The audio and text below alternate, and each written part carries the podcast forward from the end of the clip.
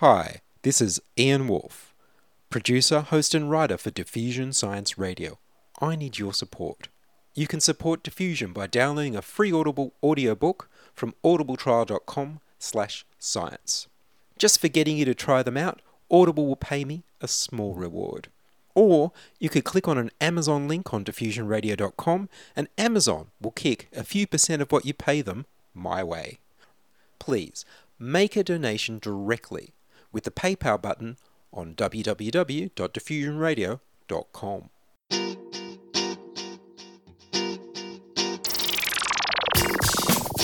Diffusion, the international science radio show.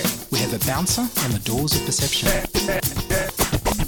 The good, the bad, the ugly. It gets pretty exciting. The myths, the truths. Toxicology. Astroseismology. Magnetism. The dark side. Genetically engineered potatoes. Planetoid. Planetoid. I love that word. Hello and welcome to Diffusion. Sit back and relax while we inject weird and wonderful science directly into your brain. I'm Ian Wolfe. On this edition, mind-controlled illuminated brain art. But first up, here's the news. Artificial IQ, not the real thing? An artificial intelligence program created by researchers at the University of Science and Technology China in collaboration with Microsoft Beijing has passed a verbal IQ test with a score higher than most humans under 30 in the study. It's an amazing achievement because the software appeared to understand and respond correctly to the questions posed in plain English better than many humans. But in reality, it was written specifically to answer questions on the test. The study compared the test scores of the machine with the test scores of 200 people recruited using the Amazon Mechanical Turk program, and against random guesses. Ironically, the original Mechanical Turk was meant to be a chess-playing robot with clockwork artificial intelligence in the 18th century. Alas, it was a fake, with a small man hidden inside who was brilliant at chess, who would move the hands of the robot to play chess. Amazon's Mechanical Turk is a platform for recruiting people to do jobs that are too hard for machines, where people are paid vanishingly small amounts of money. Intelligence quotient IQ tests were invented in 1904 by Alfred Binet and Theodore Simon as a way of finding out which kids would need help keeping up with the new French compulsory school system. In 1916, Lewis Terman adapted the Simon-Binet IQ test to American culture and renamed it the Stanford Binet test. He widened it from language and comprehension tests to hand-eye coordination, mathematical reasoning, and memory. He used William Stern's ideas to score the test as a mental age divided by your physical age multiplied by 100.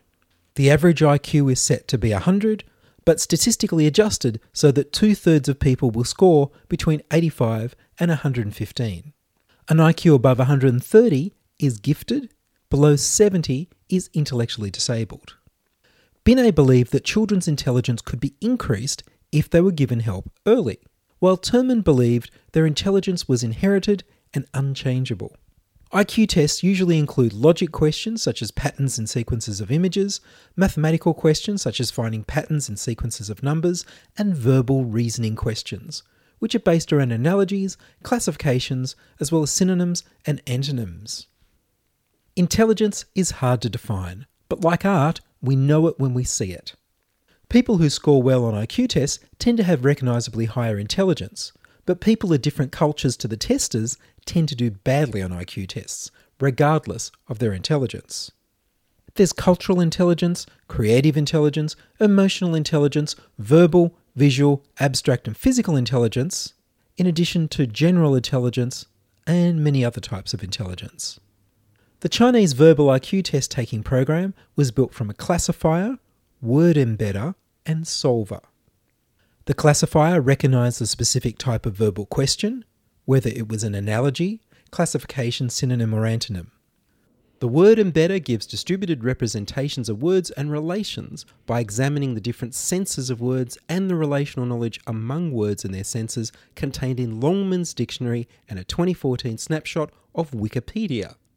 Humans normally aren't allowed dictionaries or Wikipedia in IQ tests. The solver was based on the distributed word representations and relation representations from the word embedder. The software answered the word classification questions by encoding the reasoning done for them by humans who contributed to the dictionary and Wikipedia. These deep learning techniques aren't far away from how Google Search understands search requests and finds answers, translating from words to representations and from representations back to words. The test-taking software was able to perform better on the vocabulary test than most of the 200 people in the study. The exceptions were people over 30 who did better than anyone younger, and people with degrees. People with higher degrees did better than people with lower degrees who did better than those without degrees, probably because they have larger vocabularies. Beating uneducated adults under 30 is a big step up from 2013, a whole 2 years ago. At the time, the University of Illinois, Chicago had ConceptNet4, an artificial intelligence program, instead use verbal reasoning to reach the score of a 4-year-old child. If that child had no life experience, it lacked common sense. For example, it knew that ice forms at 0 degrees Celsius, but not that ice is cold. These improvements to machines interpreting the natural languages that humans speak will likely be used to enhance Google, Siri and Cortana personal assistant software and audio surveillance software. It's life-changing for many disabled people to be able to use accurate and intelligent voice control software. It's still a long way from machine general intelligence or self-awareness. Perhaps to develop general intelligence, we'll need to put artificial intelligence software into small robot bodies and let them out to play. What could possibly go wrong? The paper has been placed on the preprint site archive.org and was titled Solving Verbal Comprehension Questions in IQ Test by Knowledge-Powered Word Embedding. I'll post the IQ questions used by the Chinese researchers on diffusionradio.com so you can try them yourself.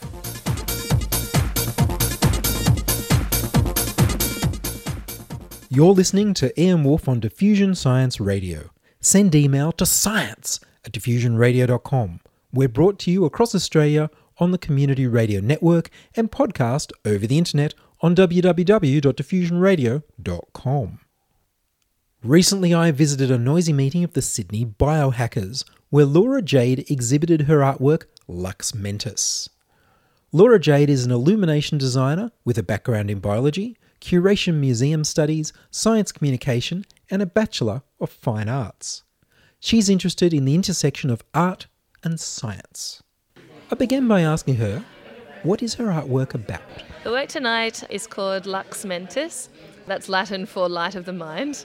It's a brain light installation that lights up with an EEG headset that reads your brain waves and expresses that in light on a brain sculpture.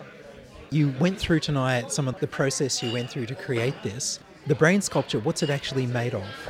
The brain sculpture is made of perspex that's been laser cut and etched with neural networks. So the perspex is 6 millimetres, it's clear, it's intersected and locked into a design that can be disassembled and assembled in a gallery setting or museum setting. The light that passes through the perspex lights up the neural networks in a way that looks like electricity, like the neurons are firing. You've got a projector putting light into this, and the colours are connected to the EEG headset? Exactly right. So the projector is feeding information that's coming from a wireless headset. It's the Emotiv EPOC BCI interface we've used, and what happens is it reads the dominant frequencies of each brain region. It transfers this to a Raspberry Pi that runs a program, sends this through to the projector, which then illuminates the brain sculpture with different coloured light. The light is 3 different colours. We used RGB, so red, blue and green, to represent different brainwave frequencies. Green is represented by theta waves, which is the quiet, focused thought. Blue is calm, meditative, relaxed alpha waves. Red is beta, excited, energised, or highly frustrated and angry waves.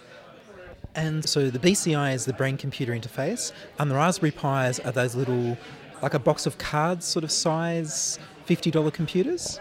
Exactly right. Raspberry Pis are awesome. You can upload a program onto them and they'll run it very efficiently. They never break down, unless you trample them. They're a very cheap computer and great for a situation like this where you want to do one specific thing. And the Emotiv headsets, they're commercial brainwave readers. Exactly right. So Emotiv is an awesome company that was developed in Sydney, but they've moved to California.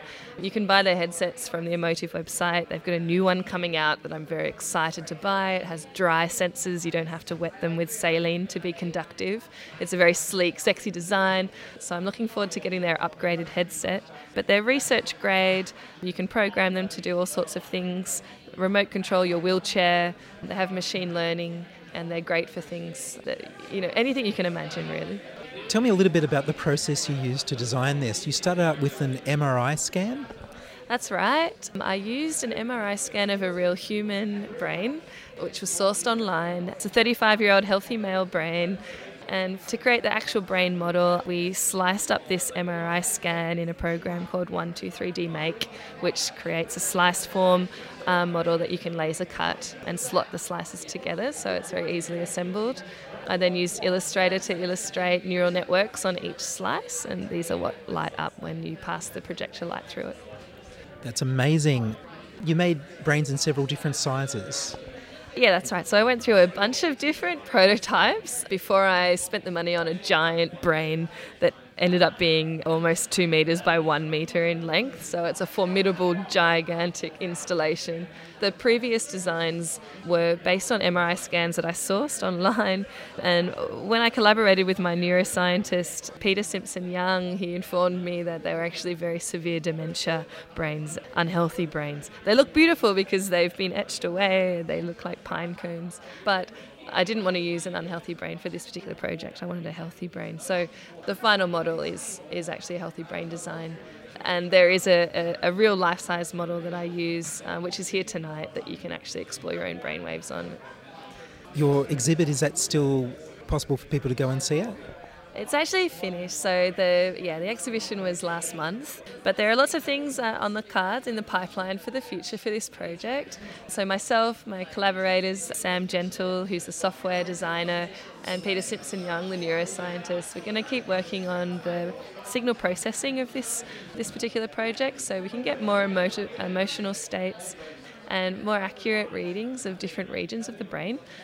We're going to keep working on that. I'm going to work on the different lighting elements as well. But other projects where the brain will be installed, for instance, will be the Australian Museum in Sydney for Science Week. And they're having a neuroscience exhibition, so you can come down and have a play with it there, as well as the Powerhouse Museum for the Maker Fair.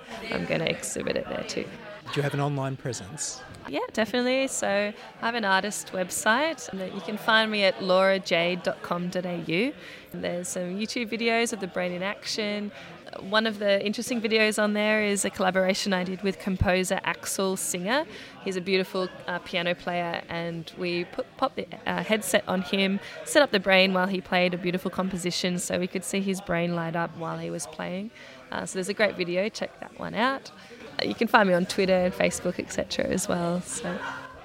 And so when people are wearing the headset and they're looking at the brain and it's showing their brain waves, are the colours changed by the fact that they're looking at them? Yeah, exactly right. So it creates a biofeedback loop that is constantly evolving in union with your perception of the actual brain sculpture in front of you.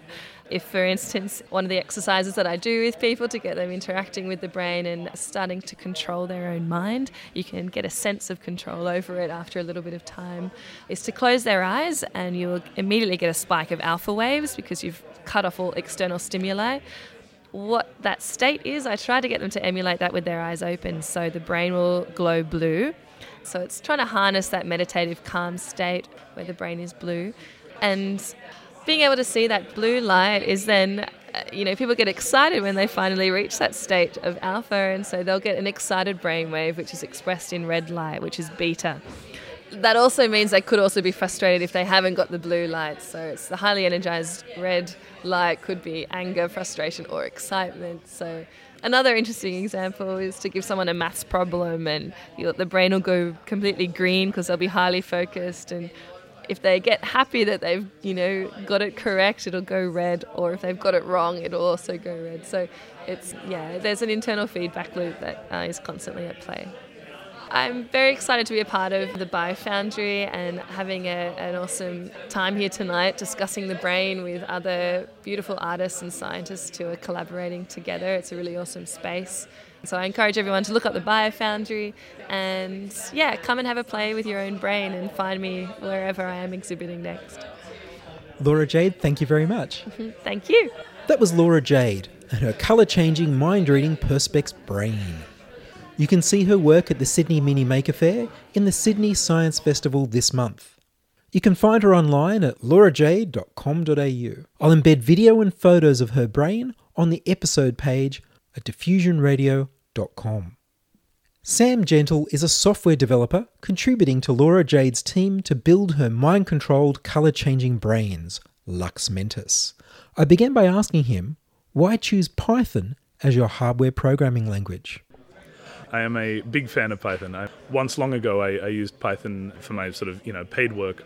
But recently, there's a lot of new developments in JavaScript and so on that I've been doing more of that professionally. But I tell you, it feels great to come back to Python, especially in this particular domain, doing signal processing and doing scientific stuff. Because on top of its advantages, I think Python is a very elegant, very lovely language. But it's also got just such amazing community support in terms of its scientific programming and math and science libraries that you almost don't have to do anything. It does itself. You just sort of show up and, it's already done for you. And you chose the Raspberry Pi little computer as the platform.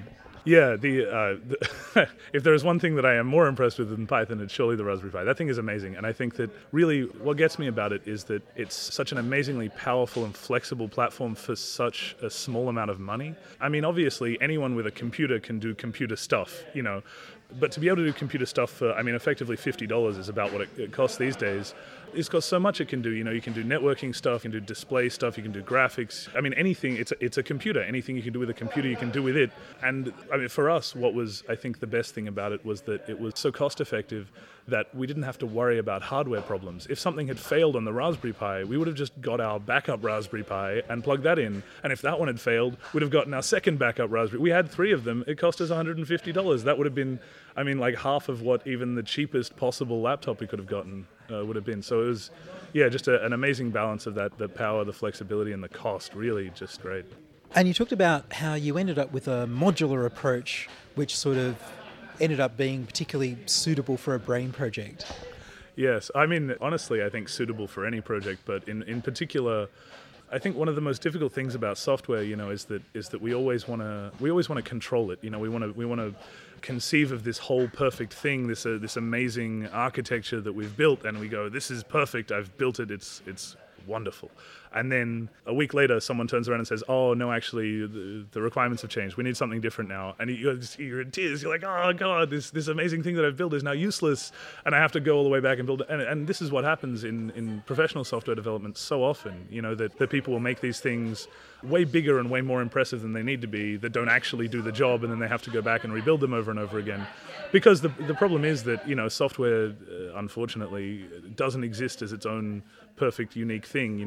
It has to conform to the real world, and the real world is messy, and the goals change, and the requirements change, and whether or not you have enough funding to go with the next step changes, and so on. And I think that really it's just that an artistic project like this one, more than any other kind of project, has that problem. That when you're dealing with an artist, there's not even any reason for the changes. And not, that's just the nature of the thing. Like, you can't complain about that. That's art, and you'll make this thing and it'll be like, oh, but that doesn't look right. We want it to look different. You go, but this one is more scientific, and they're like, we don't care. It's art. It needs to serve its artistic function more than anything else. And that can be, amazingly arbitrary, and that's just the nature of things. So I think for that, I needed to be able to make something very flexible, something that would be able to respond quickly to those changes and react on. What happened in the end was we had this whole structure planned out for how the lighting was going to work with this special lighting controller and little optic fiber kind of filaments or whatever. And a week before it was going to go on, Laura says to me, look, we're not going to be able to do that. I've been looking into it. I've been in touch with all these suppliers. It's not going to happen. We just can't. We can't source the hardware in time. Time for plan B. And I'm like, okay, what's plan B? And she says, well, we're going to have to put it on a projector. And I'm like, okay, because we never talked about that ever. Like, I know, I hadn't even considered what would be necessary, but it was fine because first of all, the platform itself, the Raspberry Pi, was flexible enough. It had the capability to drive a projector, which was, a lifesaver. But also the software, I designed it in such a way that we could just add and remove these components at will, and so we just removed the components that we'd started building for this really better and simpler structure that we couldn't achieve, and added, you know, much more complicated ones for all of the projection and so on. So that structure, I think, I knew at the start that I wanted to do it that way in a sort of future-proofing sense, that I was like, okay, I'm going to do it this way, and hopefully that'll work better. And then, sure enough, you know, a week out, it saved me. So yeah, I was happy about that.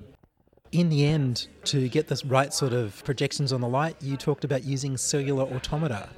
Yes, that ended up being quite a funny one, really, because what happened early on, we had this visualization we were using for sort of a intermediate debugging kind of purpose, where we built this, what I called the brain ball, and I think eventually got changed to something like the cranial orb, or the, you know, something much more, you know, legitimate sounding. But brain ball is what it will always be to me, which was it was a lovely looking little visualization with all of the sort of brain activity at different locations, all rendered in this lovely smooth glowing ball that, you know, that would sort of it was quite meditative almost. You would kind of watch this thing and you'd watch your own brain activity. It was lovely.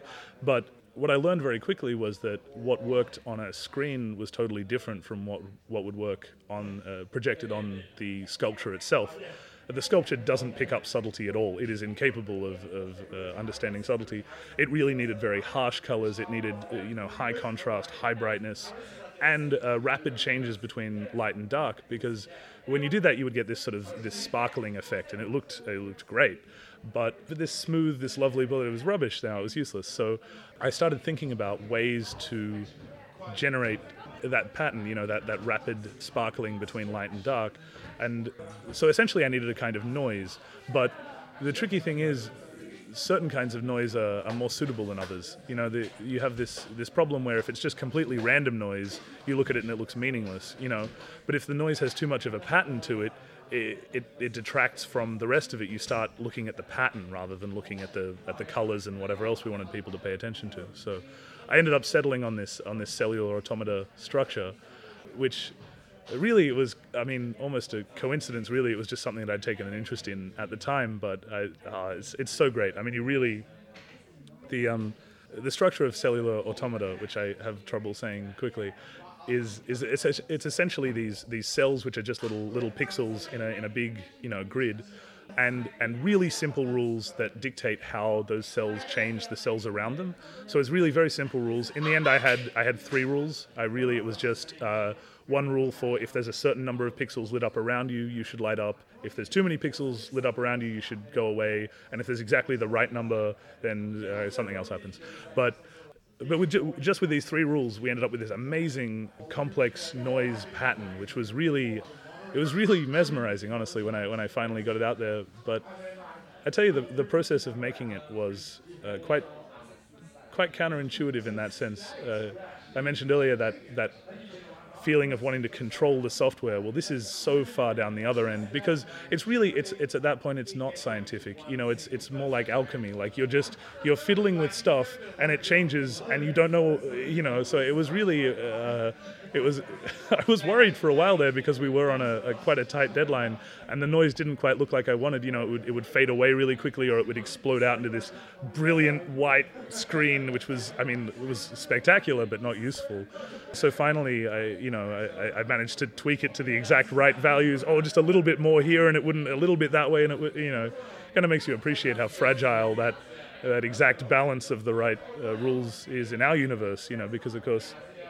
I think that's what really stands out for me, is that is how it works for us. You know, we are built of these tiny little rules that all somehow have ended up with us being the way we are, and if any one of them was a tiny bit different, we would be either black nothingness or a random chaotic noise incapable of any meaning. So, yeah. And you talked about the effects of staring into these patterns.